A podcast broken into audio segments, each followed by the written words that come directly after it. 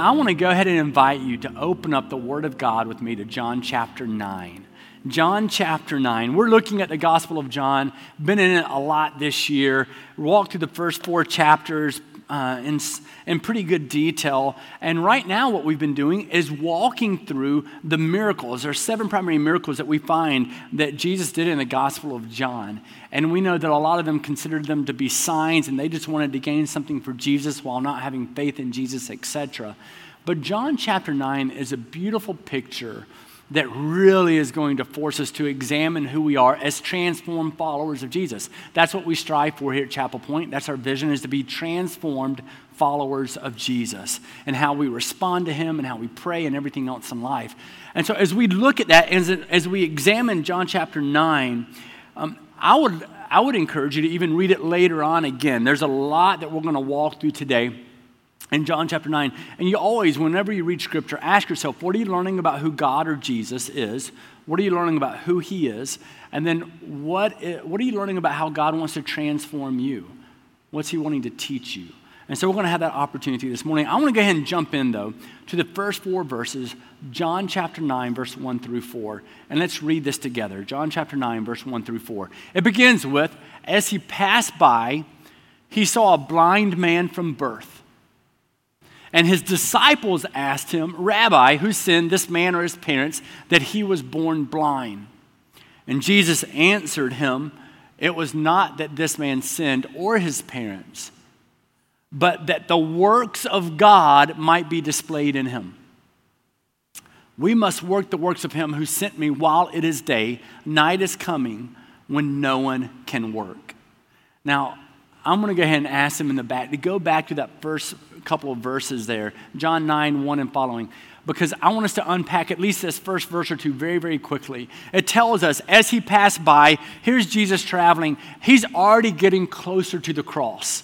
The next miracle that we're going to jump into next week is John 11. It's just after this. It's the raising of Lazarus. We know that's the last miracle he did before he entered into Jerusalem for the very last time before his death. He's been ministering, he's been serving, he's been empowering the people around him and teaching his disciples. And here he is passing by. He sees this man blind from birth. We already know that this is an individual that, that is known it tells us in verse 8, we'll get it to later, but I want to make sure you hear this now. Verse 8, it tells us that the people around him, they recognize him as the person being blind from birth. In verse 18 of John chapter 9, it lets us know that his parents even gave testimony that this was a man blind from birth. So this isn't someone that all of a sudden is going to receive this miracle of healing from God, who we go, well, who were they previously? I mean, is this even really true? We know here's a man blind from birth, people are identifying as yes, this is the same person. He would have been in a small community, they would have recognized him. And now he's going to be healed by Jesus and empowered by him, and this miracle is going to be done. Blind from birth. And his disciples then asked him a question. Jesus is someone who's known, even with the Pharisees, who were constantly trying to trap Jesus, he would take everything that they would present to Jesus, and Jesus would turn that around often in the form of a question that he would ask them to force them to evaluate themselves. Now, they didn't always appreciate that, but here we find the disciples stepping in and asking Jesus a question. And it says the following Rabbi, who sinned, this man or his parents, that he was born blind? Now, this is, this is crucial. Who sinned? This man, which we know it wasn't him if he was born this way. So it's an interesting way to even present the question. If he's born blind, um, was it that he the sin? No. Well, how about his parents? What they're wanting to do is they're wanting to understand the cause. They're wanting to know who to blame for something that they currently don't see as being right. Now, what we consider to be right and wrong, we need to be very careful with. Because according to Scripture, we often view things as being right or wrong that Scripture does not necessarily agree with. But I think we would all conclude that, hey, it'd be nice to have visual sight. It would be nice to be able to have that. And they're wanting to know who to blame for this very thing that this man has been unable to see. They want to know if it's this man's sin or his parents' sin, and they want an explanation. But we are reminded that sin of the past doesn't always equate with suffering in the present. Sin of the past, sin of the past doesn't always equate, equate to suffering in the present. We understand this, and Jesus says, listen, Verse 3 it was not this man, right?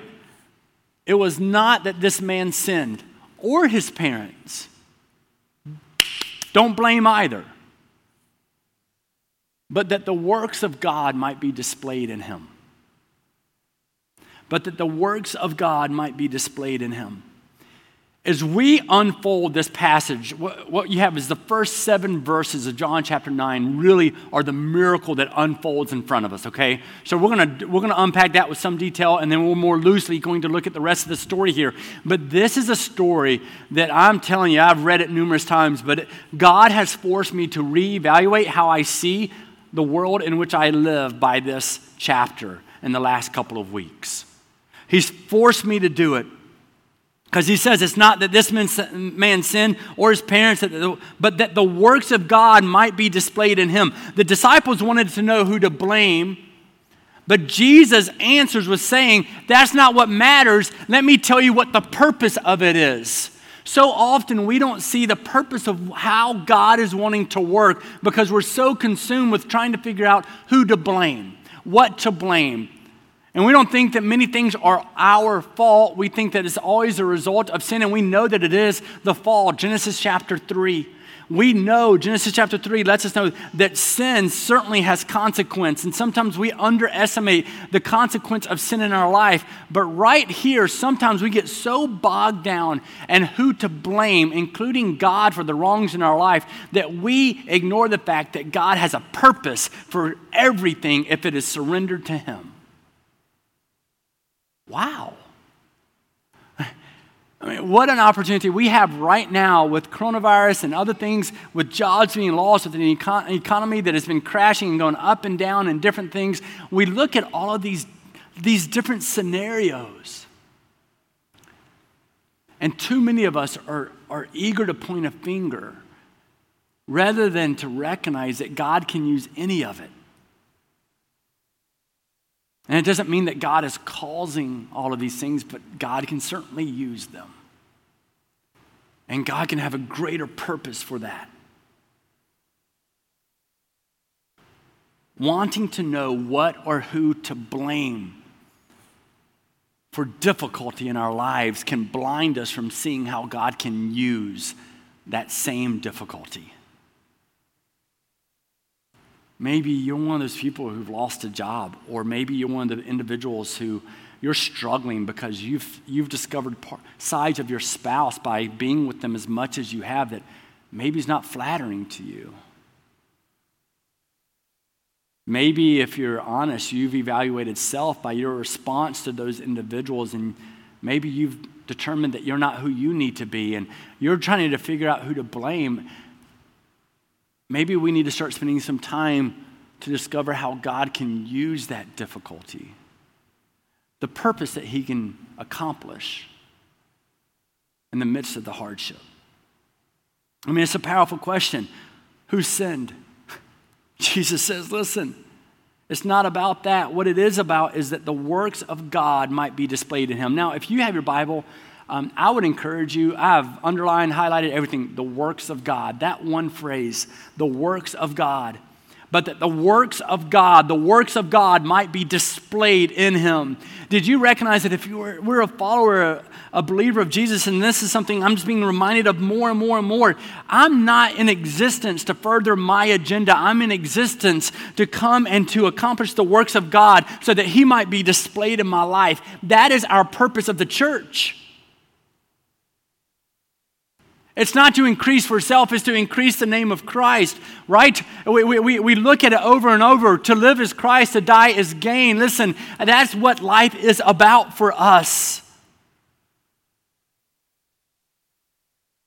When we look at everything that's unfolding around us, listen, I know that sin is the initial cause of suffering, but a specific sin isn't always the cause of specific suffering. And so we're looking at this passage, and Jesus is coming and saying, hey, listen, the purpose of this blindness is what matters. And the purpose of anything, whether it be blindness or difficulty of any kind, is to put the work of God on display. Did you know that's the purpose of your life? To put the work of God on display. The way you go to school, the way you don't go to school, the way you work, the way you're disciplined and being honest with your work, who's still paying you if you're sitting at home, right? And not doing as much, and your integrity and your character, and still doing everything you can to serve someone who's paying you and everything else that comes in right now at such a season. The purpose is always for the believer of Jesus to put the glory of God on display.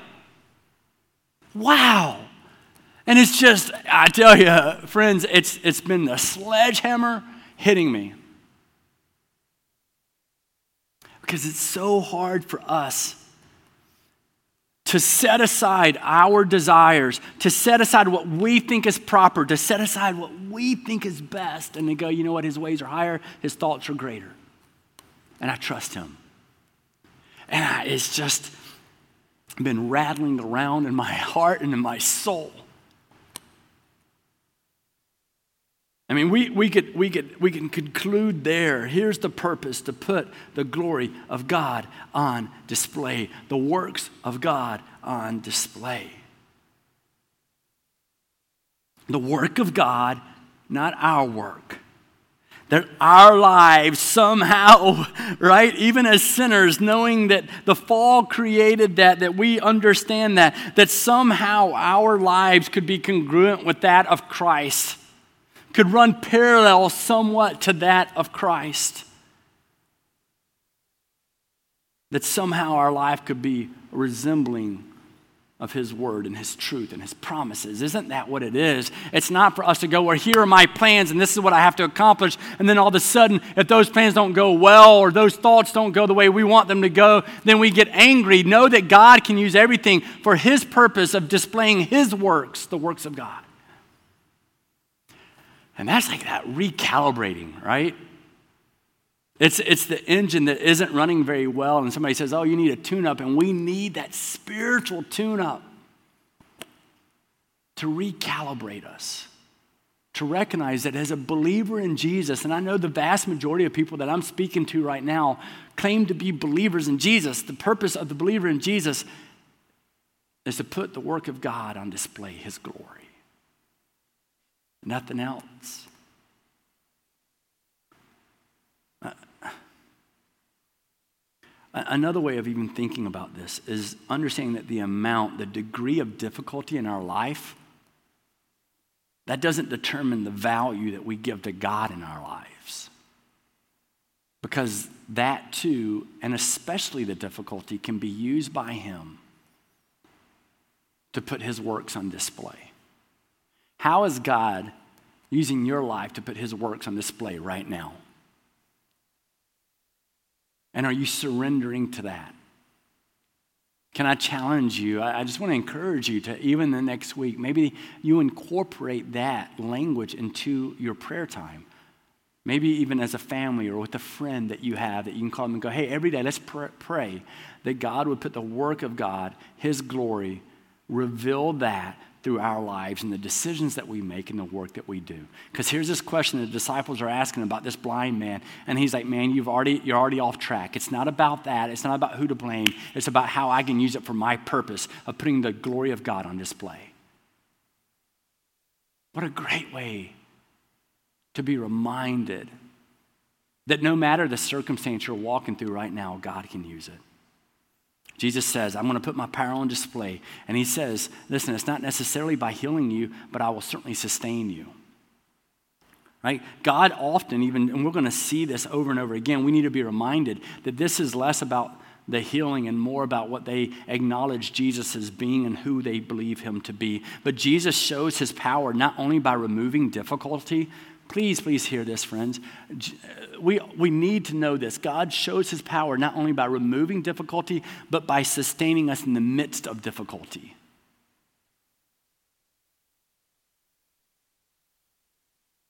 As many miracles as Jesus did, it tells us in Scripture that he did numerous miracles and other signs, too many to even record. I can't wait before, until I get to God and, and I get to say, Tell me more of the stories and all the stories I'm going to hear about the other miracles and the things and the ways that he revealed himself throughout history. And I can't wait to do that. There's too many for them to ever have been recorded.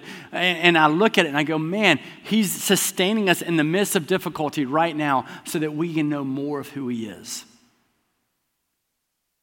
In verse 4, he then continues in the same understanding and says, We must work the works of him who sent me while it is day. Night is coming when no one can work. Two things that this means for us Jesus is going to heal this man's blindness, but he's going to have to do it quickly because, as I addressed earlier, he knows he's moving toward the cross. Jesus is going to move from healing, which is the temporary, to dying in order to serve humanity.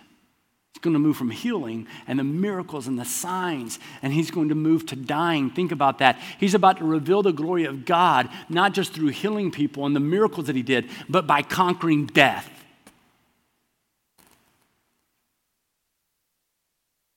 And this is that literal healing that takes place in verse 5, 6, and 7. It says, As long as I am in the world, I am the light of the world. We can go to other places, just even the chapter before this, John 8 12. He speaks about being the light of the world. It's one of the I ams that we're going to cover in the summer.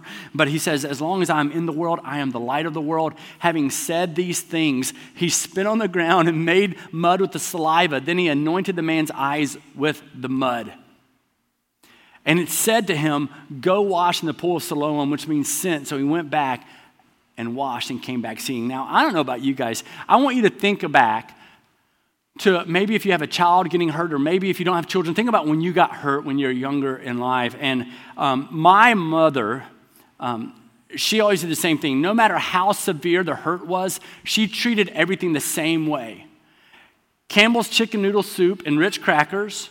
And if there was blood to be seen, it was Bactine and a really large band aid.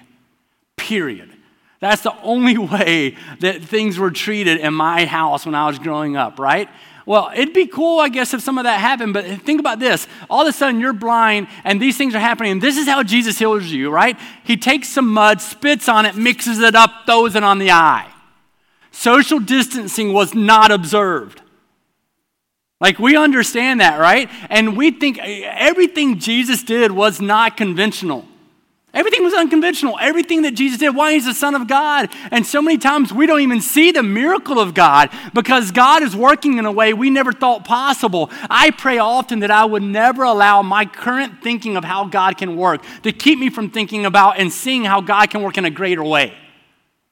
Are you restricting what God can do to display His work in your life by determining whether or not that's logical for what you already know of God? Or are you allowing God to continually work in our lives in a way that may be beyond our current understanding. Because scooping up some mud and spitting on it and rubbing it together and throwing it on my eyes, I don't think any of us would go, okay, that's cool.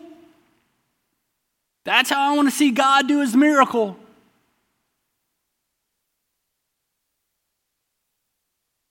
Wow. Some of us even question, okay, wait, why? Why mud? We even know later on in verse 14, it tells us that he even healed the, healed the man on the Sabbath.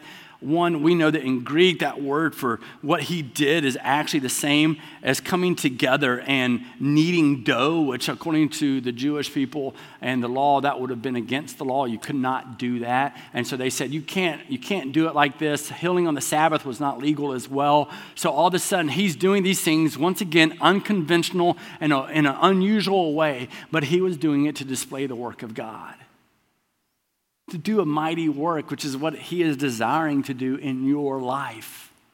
Isn't it amazing to think about? The fact that God wants to use us and to do a mighty work in our lives. He's light in the darkness. And just to give you a, summary of the other verses that are to follow here, John 9, beginning with verse 8, I want to run through some of this.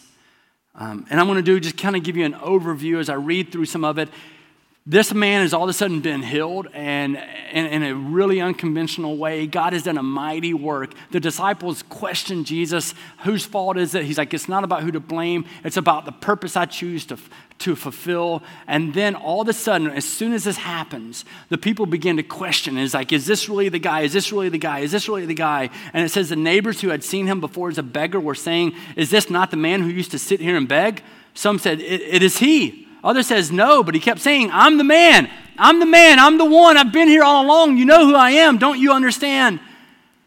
And so he, they say to him, Well, then how were your eyes open? He answers, The man called Jesus put mud on my eyes, anointed me, and said, Go and wash. And so I went, washed, and I received my sight. And they said, Where is he then? And he says, I don't know. So then all of a sudden in verse 13, they brought to the Pharisees this very man who had been healed, who had received sight after being blind. And we know that it was a Sabbath day, it tells us verse 14, and the Pharisees began to question him and they're wanting to know everything that happened. Now, maybe this will help you. I, I want to give you, jot down some verses. I'm going to break up this chapter in about four or five sections, real quick, and you're going to see a really cool pattern. Verses 1 through 7, if you just jot down John 9, 1 through 7, right beside it, write down the miracle. Blind from birth, healing, mud on eyes, anointed, goes into the pool, he can see. And then what you have is you jump in to verse 8 through 12. Verse 8 through 12, this man had experienced something from God. And so now all of a sudden, what he's doing is he's sharing his story. Hey, what happened? Well, let me tell you what happened. Where is he? I don't know where he is right now, but he shares his story. And isn't that what we do as believers? When we encounter the living God, we want to share that story. We want to be able to share that story. Well, after verses 8 through 12, what you have is verses 13 through 17. He's, this man is brought before the Pharisees, and what we see is they began to interrogate him. And you're going, well, interrogate? Yeah. I mean, if you look at the language here, they were really passionate because what you're going to see is they didn't like the answer he was giving, and so they kept interrogating him until they could try to figure out what part of their answer that they liked that they could use. Now, I'm not going political here, but it sounds like the media today. Just keep asking the question or saying it in different ways until you get the answer you want, maybe. I don't know. Like I'm going, okay, wait a second here. That's what happens. 8 through 12, the man shares a story. They bring him to the Pharisees. 13 through 17, the Pharisees begin to interrogate him. They brought him to the Pharisees and they're like, hey, what's going on here? And he says, He put mud on my eyes. I washed and see. And some of the Pharisees, this man is not from God. He, there's no way Jesus could have done this because he didn't keep, he didn't do it, he, he did it on the Sabbath. He didn't keep the ritual. Well, after they interrogate him, they don't like the answer. And so then they interrogated his parents. 18 through 23. The Jews did not believe that he had been blind and received his sight until they called the parents of the man who had received his sight and asked him, Is this your son who you say was born blind? How then does he now see? And they just say, listen, we know that he was born blind. He will speak for himself. He's of age, he's an adult. Ask him.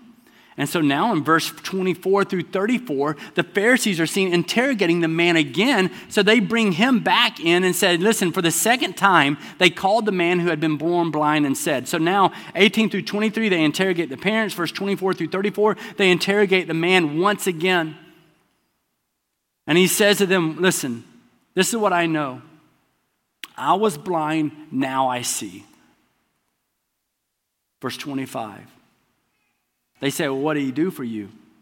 How did he open his eyes? He's like, I've already told you. You wouldn't listen to me before. You're asking the same question. I'm giving you the same response. Why do you want me to hear it again? Do you also want to become his disciple? I love that. I, I love, I mean, he just calls it out. Like, you keep hearing the same story. Like, are you just trying to get the story you want, or are you listening to truth? Because maybe if you listen to the truth, maybe you want to be his disciple. Earlier, it says the disciples asked him, Rabbi, do you want him to be your teacher? And so the Pharisees are reinterrogating him once again. And it tells us in verse 34, at the very conclusion, it says that they cast him out. They, they responded to this guy, man, you were born in utter sin. How, how could you teach us? And they cast him out. And people kept asking, maybe you feel that way, that you've encountered God and He's worked in your life, and you've begun to share your story. And people, instead of being like, wow, they go, they just keep interrogating you and they keep telling you, there's no way, there's no way. But this man just remained faithful and speaking truth to the point of where they even cast him out. And all of a sudden, he's, he's facing this controversy in his life of being interrogated by the religious leaders, but yet, yet we need to be reminded that suffering and controversy exposes and shapes our heart. I think this man's heart was being shaped. I think it was being shaped in this moment, and that's what suffering and controversy often does. And it exposes what our beliefs really are. Is that not happening for all of us right now in this type of season?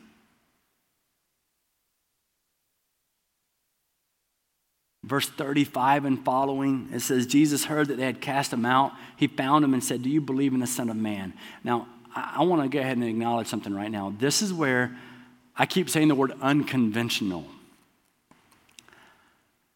Jesus healed this man who was not a believer in the fact that he was the Son of God. And we, all, and we know because in verse 38, you're going to see when, where he acknowledges, I believe, in terms of Jesus being the Son of God. So often, yet we know he was already healed, and so often we determine who we believe God can use and who he can heal and who he can work through. And I would argue that God used this individual who, until this passage in verse 38, was not a believer, and yet he was still convinced in what God had done. Something had done, this man, Jesus, had done in his life.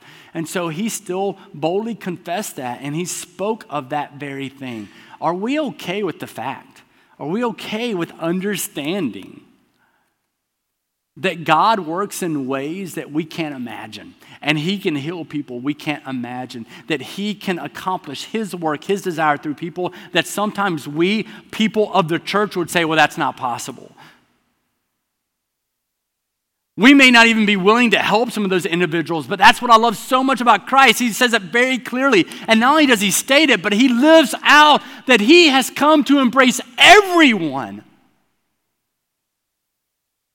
and if we're honest, we don't like that because we don't think that's fair. I am grateful that Jesus shatters fairness. I'm grateful that Jesus said, Listen, you don't deserve it either. These people don't deserve it. It doesn't matter what classifications you have. Here's my classification I want everybody to know my power, my love, my forgiveness, and my grace. That's the power of Jesus Christ. And we don't like it. We determine what we do and how we do it continually based on whether or not we think God can do something else with it. And yet, God continually shatters in His Word our idea of what makes sense and doesn't make sense. God is powerful, He is in control, He has the power to do anything He wants. Are we living a life that displays His power, displays His glory in that type of way? Because here he is, he says, Listen, do you believe? Verse 35, do you believe in the Son of Man? He answers, Who is he, sir, that I may believe in him? He's asking the question in verse 36. And Jesus says to him in verse 37, You've seen him, and it is he who is speaking to you. Verse 38, he says, Lord, I believe. And then in that moment, he worshiped him. John 9 38. Who is he? He's right here. And it says that he believed and he worshiped him. And I, personally, I'm just, man, I'm just struggling all the time. And I'm praying that God would help me in removing my stereotypes and my conditions that I often place on God and what He can and cannot do. And I'm praying that He would show me and teach me that He can do more than I could ever, ever imagine. That I wouldn't limit what that is.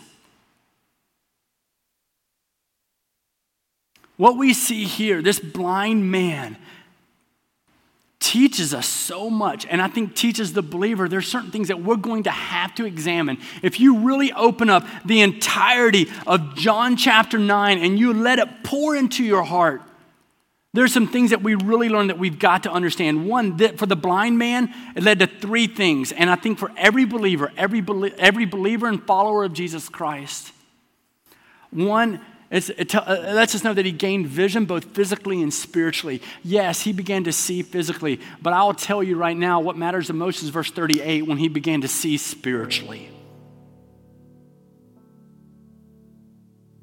He began to see spiritually. And I will take spiritual healing for me personally, and I, I pray about this.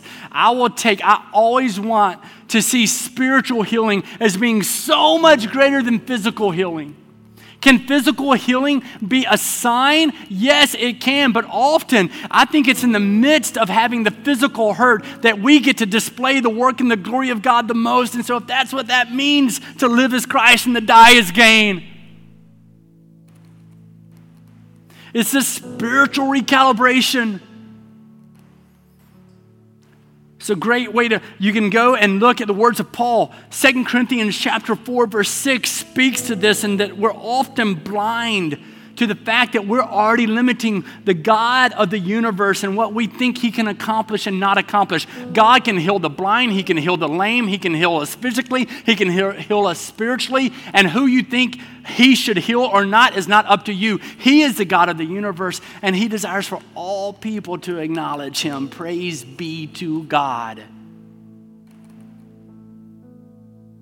And sometimes we're blind to our own guilt. We're blind to who Jesus really is.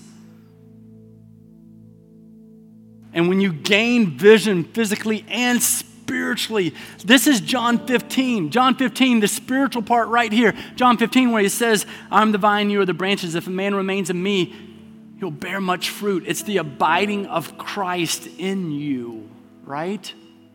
He wants to abide in you and to sit with you and to let you be about more than you ever knew that you could be about. That's what he desires for this church, for you. Second thing that we learn for the believer here from this man is that boldly confessing faith to the unbelieving and even the antagonist. Right? If you've encountered the power of God, you want to be able to share that. It says that he believed and then he began to worship. We already know that. But man, this guy, he was he was just brought before all of these individuals and scrutinized over every detail. But he just kept telling the story about how this man had worked in his life, how this man had worked in his life. His name was Jesus. There he is. And this is what he did in my life. Well, no, we don't like that answer. Give us another one. And he never allowed his answer to change based on the ears of others. He allowed the answer to be what the truth was God had healed. He boldly confessed his faith to the unbelieving and even the antagonists as the Pharisees just kept pounding on him. Well, we don't like that answer. Tell us something different. And he never changed his answer. He just spoke truth. this guy at the time wasn't even a believer. And here you Mark, Mark 8 38. Whoever's ashamed of me, I will be ashamed of him. I mean, in summary, that's what it says. And he wasn't even a believer at the time, and yet he was never ashamed of this man and what he had done in our life. May we not be ashamed of the power and the miracle of God in our lives. May we not be ashamed of that. May we seek it out. And then finally, what we see is this man, verse 38, right? He outwardly began worshiping regardless of appearance. He's already established the fact. He doesn't care about whether these other people are saying. And this is a guy with some, I think, even before knowing Christ, has some character and some integrity because he was just going to speak truth no matter what. What is dumbfounding to me is the number of people that seems to be out there who claim to have experienced the miracle of God in their life, and yet they still don't have this boldness and this courage to speak of His truth. And here's this man who is being raked over the coals. He then professed faith in Jesus Christ, and he just began to worship. He didn't care about the response of anybody else. That's what we need to see in His church today to usher that in, to allow the Holy Spirit to blow in in such a powerful manner.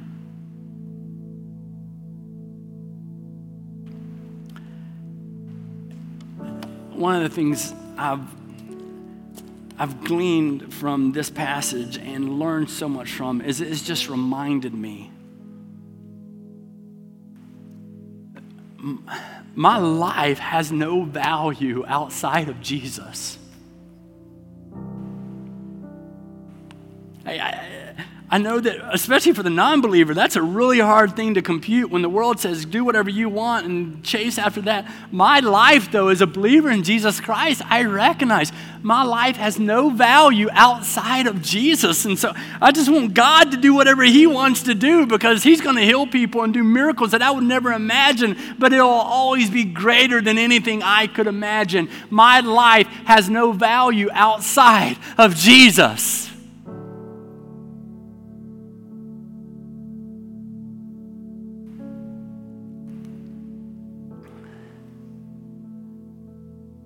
And so, as His church, knowing this church knows our life, our church has no value outside of Jesus, our prayer is simple. God, have your own way. Have your own way. In our living rooms and in our kitchens, online school walking the block, seeing a neighbor, whatever it is. God, have your own way. Lord, I come before you and I thank you for your work. What a powerful story for us to be able to sit in today and recognizing your goodness and recognizing your truth and recognizing your power and recognizing that your works are often well beyond anything we thought possible. And some people don't think that their life, they don't think it's possible that their life can be redeemed and restored. God, don't let them listen to that lie. You're in the business of restoration. And so, may all of my friends listening right now be reminded that no matter what situation they're in, no matter what circumstance they're in, whether it be a consequence of their sin or whether it not be a consequence of their sin, you can use it for the purpose of revealing the glory and the works of the Father. And may we be encouraged by that as we boldly proclaim your truth. In Christ's name. Amen.